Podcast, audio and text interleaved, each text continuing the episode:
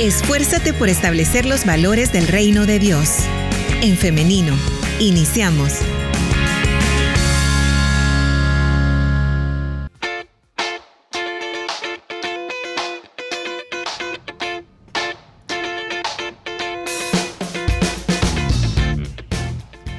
10 de la mañana con 7 minutos. 7 minutos nos separan, o más bien 7 minutos pasan de las 10 de la mañana.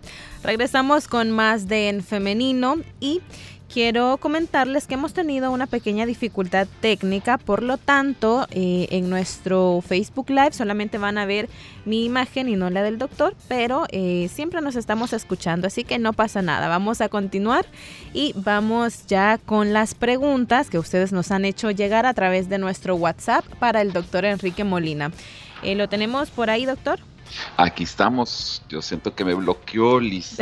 No quería verme. No, no, no, para nada. Son cosas que pasan en vivo. pues aquí continuamos.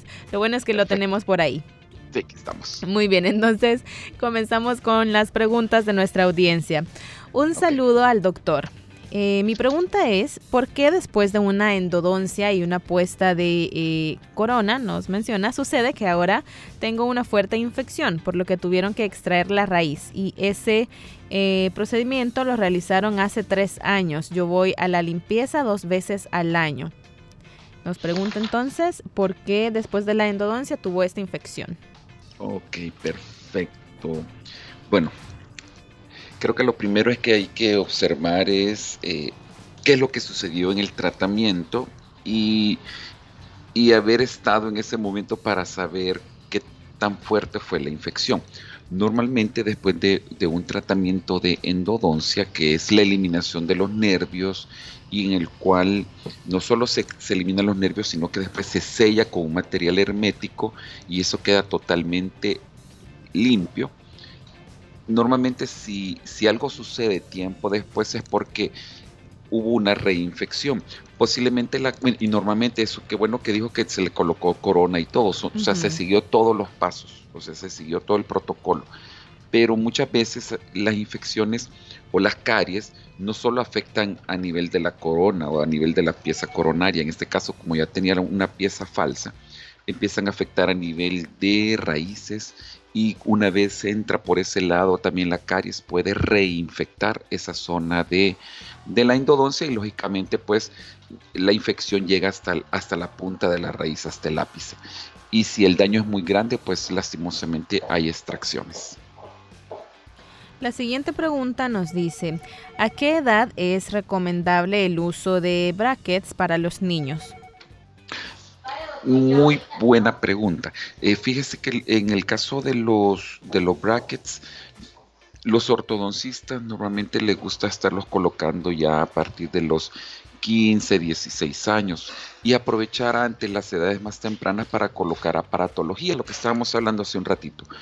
¿Por qué? Porque en los, en los primeros años, en este caso, si habláramos de 8 años hasta los 13, 14 años, las piezas dentarias todavía tienen cierre de, las raíces, sus ápices o sus puntitas todavía están abiertas y si se mueven pueden causar algún tipo de daño a nivel de la zona nerviosa. Entonces, y paquete vascular, ¿verdad? Entonces, lo que, lo que sí se prefiere es mejor entre mayor edad, mejor. Entonces, de 15, 16 años ya se pueden colocar brackets sin ninguna complicación. Ahora, sí quisiera, Liz, en este caso decir que el ortodoncista es el que va a tomar esa decisión, ¿verdad? Porque ellos tienen lógicamente el mejor conocimiento, pero más o menos por ahí siempre seguía uno en esas edades. Muy bien. Nos hacen la pregunta también de cuánto es el tiempo que dura un tratamiento con brackets, porque nuestro oyente nos menciona que eh, tiene a su hijo en este tratamiento y ya lleva cuatro años y eh, la persona, o el odontólogo que le está atendiendo, no se los quiere quitar. Así es como nos, nos escribe. Sí, así es. Estoy no, no terminado su proceso. Bueno, eh, aquí tiene que ver muchas, muchos factores, Liz. Creo que el primero es qué tan fuerte o qué tan grave era la malposición dentaria. Ese es lo primero. Lo segundo, qué tanto el paciente está disciplinado a estar llegando donde el ortodoncista. Eh, normalmente el ortodoncista deja cada mes está viendo al paciente porque va haciendo los movimientos. Entonces, qué tanto el paciente está llegando es muy importante, porque si de repente este mes no fui, el otro sí voy, después dos meses no, y así el tratamiento se va, se va alargando. Tercero, fíjense que muy importante es cuando el tratamiento dura, normalmente puede durar unos, puede durar de un año y medio, dos años, tres años, puede, por ahí puede andar va a depender de cada caso, pero qué importante es cuando sucede eso. A mí me gusta porque significa que el ortodoncista está siendo cauteloso y cuidadoso en, el movimiento de esas piezas. Cuidado con aquellos tratamientos que en seis meses se los van a corregir y que van a quedar nítidos. Muy, es muy riesgoso, muy riesgoso, debido a que se está trabajando con eh, reabsorción de hueso y creación de hueso en esos movimientos. Entonces, puede causar un daño muy fuerte y, permanente. Entonces, prefiero mejor que el, tiempo sea más lento, ¿verdad? Que se tarden dos, tres años, pero que vaya a quedar eso bien a que sea un tratamiento corto de unos seis meses. Excepto que el tratamiento sea bien mínimo lo que se va a hacer, ¿verdad? Entonces, por eso les digo, depende de cada tratamiento. Doctor, mi pregunta es, em, yo tengo espacio en mis, eh, en mis dientes, en mis muelas, y porque me lo dijo otro doctor con el que estuve asistiendo. Sin embargo, hoy inicié un nuevo proceso eh, con los brackets, pero eh, donde estoy yendo ahora me dicen que me tienen que sacar muelas. Sin embargo, el doctor anterior me dijo que no. También me han dicho que me tienen que limar los dientes. Quiero saber si esto podría afectarme en un futuro. Voy a iniciar quizá con esta respuesta. eh, a, veces, o sea, no, no, me gusta a veces opinar mucho en eso porque, porque cada, cada, cada doctor o cada, bueno, lo quizás muy así, cada ortodoncista, que sea ortodoncista, va, va a tener diferentes escuelas. Por ejemplo, puede tener la, su, su escuela de Estados Unidos, el otro su escuela de México, el otro su escuela puede ser de Sudamérica, puede ser de Brasil, de Argentina, puede ser de España, etc.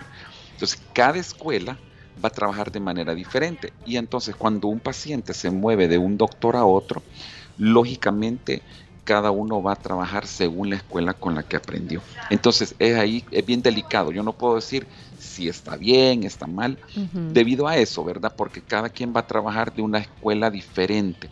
Entonces, eh, si creo que lo principal aquí es que el paciente confíe en el doctor que le está trabajando y, dejar, o sea, de verdad, entregarse en sus manos y saber qué es, lo que, es lo mejor que va a hacer, porque ahí es la ética de cada profesional en saber lo que, en lo que está haciendo. Entonces, para mí es eso.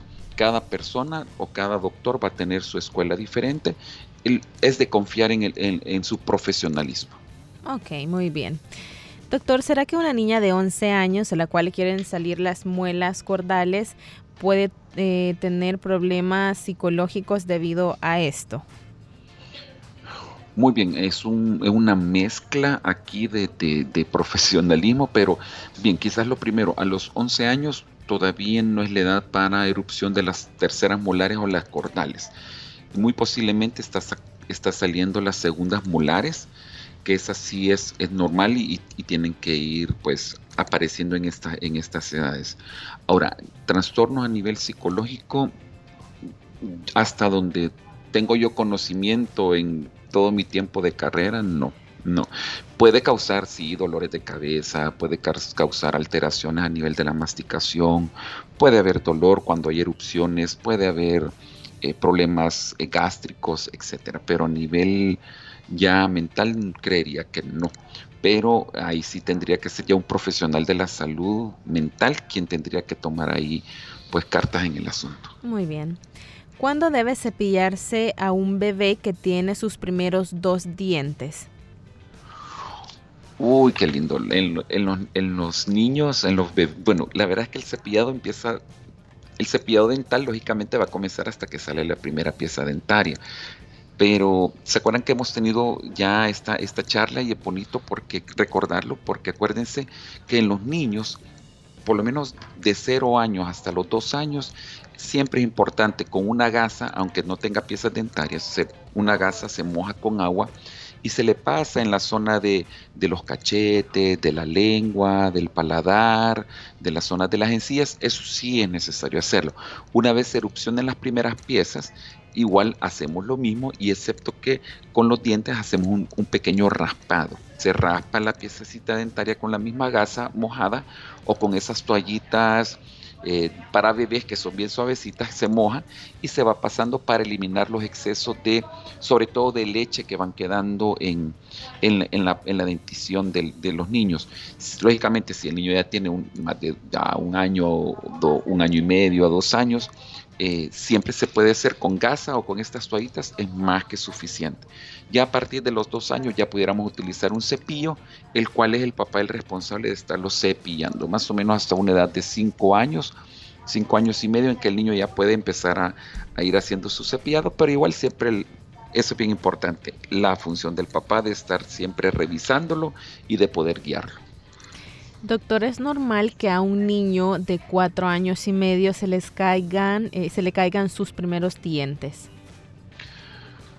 Cuatro años y medio. Si los dientes que se están cayendo son los inferiores, los anteroinferiores a los dos, los dos chiquititos de abajo, de la zona central, para mí sería una um, estaría, bueno, habría que revisar siempre con radiografía, me iría quizá yo, pero eh, sería quizás muy a muy temprana edad está ya, ya haciendo su cambio o, está mudando sus dientes. Habría que ver cada caso. En este caso sería bueno observarlo, eh, ver cuál fue la causa de esa caída, si fue, si ya se fueron eh, movilizando y que van cayendo solo las coronitas. Estamos bien y normalmente lo que se hace es para estar seguros que todo está bien, se pudiera tomar una radiografía para poder saber si las piezas permanentes ya vienen erupcionando. Porque normalmente es esta exfoliación se llama, se dan a los 5 cinco, y medio años, por ahí empieza. Nos comenta una oyente que después de una caída de una escalera se dañó su corona que está junto al colmillo y le quedaron flojos. Dice que también siente dolor. La pregunta es si puede aliviarse con analgésico solamente o debe someterse a otro proceso. En este caso, los analgésicos sí, definitivamente, pues eh, para, para disminuir el dolor de la caída, ¿verdad? Lo que, lo, lo que se ha golpeado. Si hay movilidad si ya pasó más de una semana, hay movilidad, sigue el dolor, hay inflamación, hay cambio de color, sí es importante ir donde el odontólogo. Es más, como recomendación, si sufrió la caída, lo mejor es siempre ir donde el odontólogo para que le puedas hacer una revisión, tomar radiografía de la zona y estar seguros que todo está bien. Bien. Doctor, ¿qué tan relacionado está el tema de tinnitus? A mandíbula y qué especialista dental puede hacer este estudio? Bien, en este caso sí está relacionado, definitivamente se relaciona mucho con las terceras molares o cordales. Hay, un, hay una conexión que tenemos en ese nivel y en el cual cuando hay infecciones puede trasladarse a nivel de la zona a, nivel de la zona auditiva. Sí, hay, puede haber conexión quien puede verlo a nivel profesional eh, oral, en este caso tendría que ser un maxilofacial. Él pudiera apoyarle en esa, en esa área. La siguiente pregunta nos dice, me hicieron una endodoncia, me pusieron eh, dos dos postes, nos menciona. El problema es que ahora me ha, me ha salido eh, una postema, ya pasé consulta y me dijeron que tenía infección. Ya cumplí el tratamiento y no se me desinflama. Ok, la primera parte se me cortó, Liz. Es, ¿Me repite si gusta otra vez la pregunta? La parte hasta los postes. Con gusto. Nos dice que le hicieron una endodoncia y le ah, pusieron estos dos. Ah, ok, perfecto. Eh, si hay una infección, entonces, lógicamente, si hay inflamación, hay, hay una salida de pus en, un lado de la encía, que es el famoso postema. Una vez hay algo ahí, está, indicando que hay una infección que hay que mm, ponerle cuidado.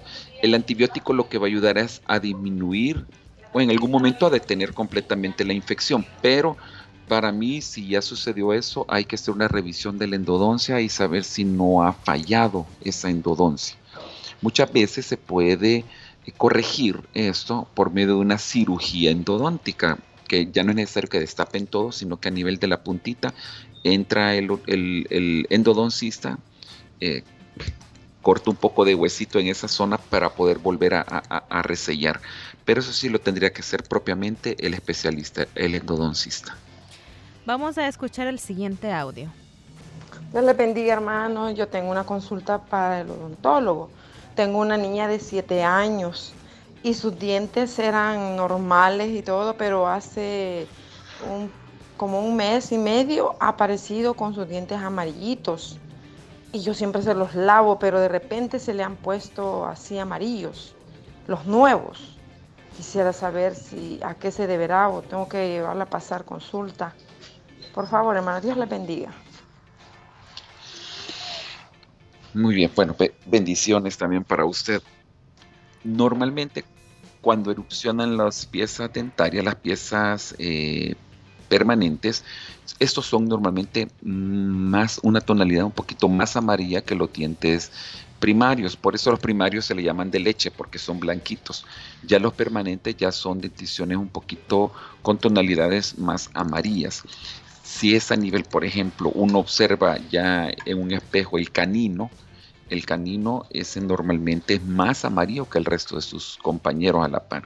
Entonces, una, puede, llevar donde el, donde, donde el odontólogo para que la revise y estar seguro que eso, eso sucede. La otra es que pudiera haber también manchas exógenas, que son manchas externas, que se van dando por el café, el té, la soda, eh, todas estas bebidas van manchando muchos alimentos también y esto puede, puede ser que el problema eh, que se vean más oscuritos. Y lo tercero es que en el crecimiento del diente, la segunda capa del diente, que es la dentina, empieza a, ir como transformándose o creciendo, en este caso internamente, y eso va volviendo al diente levemente más amarillo. Eh, lo ideal es lleve lo mejor de un odontólogo para que por lo menos para descartar cualquier posibilidad anterior y estar seguro pues que todo está bien. Doctor, yo tengo un diente que me ha salido pando y lo tengo encima de otro. En este caso, ¿qué puedo hacer? Solamente es un diente.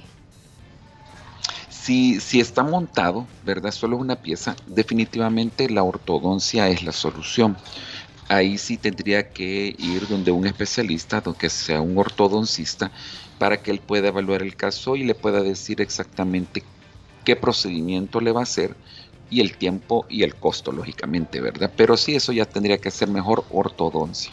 Bien. Tenemos otro audio, lo escuchamos. Buenos días, una pregunta para el doctor. Hermano, Dios me le bendiga. Este, yo tengo una nieta que le estoy viendo como la, la encía de, de arriba, medio saltadita, ella tiene tres años. Eh, no sé si ella tiene una tía de parte de mamá que es así, encía bien, bien, bien saltada, la encía de, de arriba. No sé si eso se hereda o qué, pero yo le estoy viendo la, la ansilla de la niña así bien saltadita, hermana. No sé qué me podrá decir el doctor. Adelante, Muy bien. Ok, sí, muchas bendiciones también para usted. Bien, en, el, en este caso, eh, sí se hereda, se hereda, sobre todo una de las cosas que se puede heredar es a nivel de, de labios los labios cortos, que es en este caso donde normalmente vemos a los pacientes que cuando se sonríen se le ve no solo las coronitas, sino que se le ve también hasta la encía, los labios cortos es una de las cosas que pudiera suceder en estos casos y son heredados lógicamente.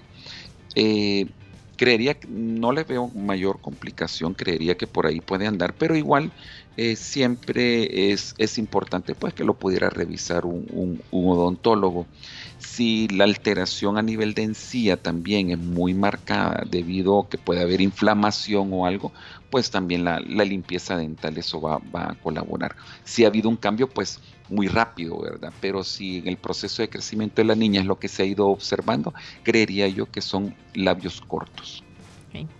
Doctor, las, prótesis tienen fecha de caducidad.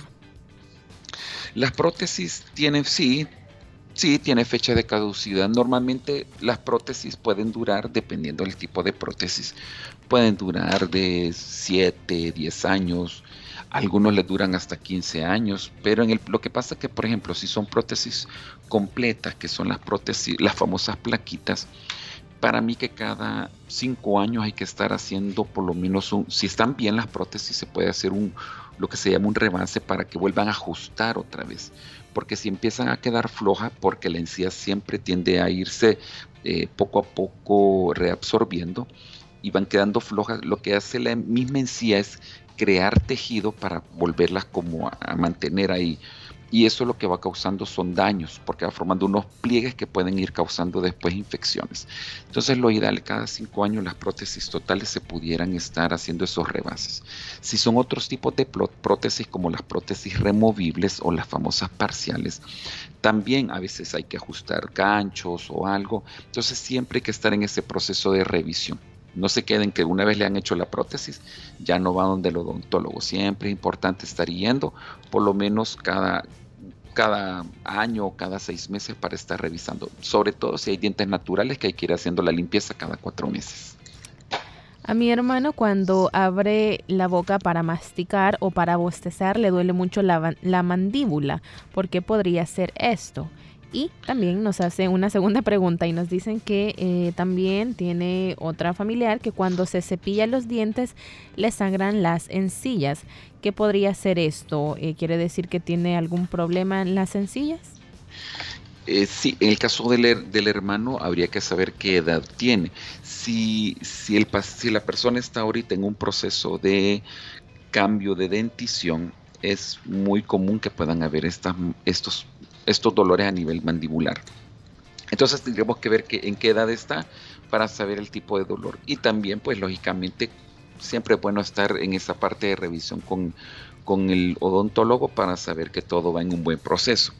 En el caso del, de las inflamaciones y sangramientos al cepillado, sí hay una gingivitis, ¿verdad? entonces, ¿Qué es lo que toca? Hacer la limpieza, la limpieza dental, la profilaxis dental, en el cual pues hay que, hay que eliminar todo el sarro o placa bacteriana que existe para que disminuya la inflamación y así se evita ese problema de sangramiento. Muy bien. Tenemos más preguntas respecto a las encías y eh, a la gingivitis, pero eh, podríamos tocar este tema en específico en otro programa. Así que eh, continuamos con una última pregunta y es que me parece muy importante respecto a siempre los tratamientos con los brackets. Nos han estado preguntando mucho con esto y em, he tratado de hacer como un resumen y, la pregunta que más se repite y es cómo saber eh, si el tratamiento o el doctor que me está atendiendo eh, me está llevando bien el proceso, porque nos dicen de que es un hecho de que eh, también uno está pagando, ¿no? Se está pagando y también no es muy sostenible estar pagando por muchos años y no ver un resultado. Entonces, ¿cuáles podrían ser algunos de los, algunos de los parámetros para saber que mi tratamiento está funcionando y voy con el tiempo en el que se debe eh, hacer? Muy bien, yo quizás primero, Liz, eh, de nuevo, como les digo, estos son a veces temas en los que uno se puede meter aquí en un poquito de problemas, pero yo sí, mire, le voy a decir a nivel de lo que yo le digo a mis pacientes. Esto es lo que yo le digo a mis pacientes. Yo les digo, bueno, si yo los voy a enviar donde, donde un ortodoncista porque hay malposición dentaria, yo sí les digo que por favor busquen de verdad a un profesional que sea ortodoncista, o sea, que ha sido graduado con una maestría de ortodoncia. ¿Cómo voy a saber que alguien está graduado en una maestría de ortodoncia? Lo pueden buscar ahí en Facebook o, en, o en Internet, se meten y buscan la Asociación de Ortodoncia y en la Asociación de Ortodoncia, en su página, aparecen todos los profesionales ortodoncistas. Entonces, si está ahí, yo confío. Yo si voy a entregar a un hijo mío, por ejemplo, o a mí mismo para hacerme eso, tiene que ser para mí ortodoncista. Ese es lo primero. Segundo, ¿cómo saber si le lleva bien o no el proceso? Creo que lo van a ir viendo en el cambio que van a ir. El cambio es progresivo, el cambio, por eso les digo, no es rápido. Un cambio rápido peligroso, ¿verdad? Cuidado. Tiene que ser un cambio progresivo. Si ustedes están viendo que las piezas van eh, van colocándose en esa posición y el mismo ortodoncista les va a ir diciendo, eh, hoy voy a ir moviendo esta, hoy me voy dedicando a esta, entonces estamos bien. Lo otro, si normalmente se trabaja bajo un presupuesto, el ortodoncista sabe cuánto va a costar el tratamiento. Entonces le va a dar, siempre le va a pedir una prima y lo demás van a ir pagando mensualmente. Entonces van a ir y, le va a dar el tiempo de trabajo. Entonces más o menos se va a ir cumpliendo la fecha. Puede variar, lógicamente, de meses, ¿verdad? Por ejemplo, dijo dos años, puede ser que en dos años y medio el proceso pueda durar. Aún pudiera ser unos ocho, unos ocho meses más todavía.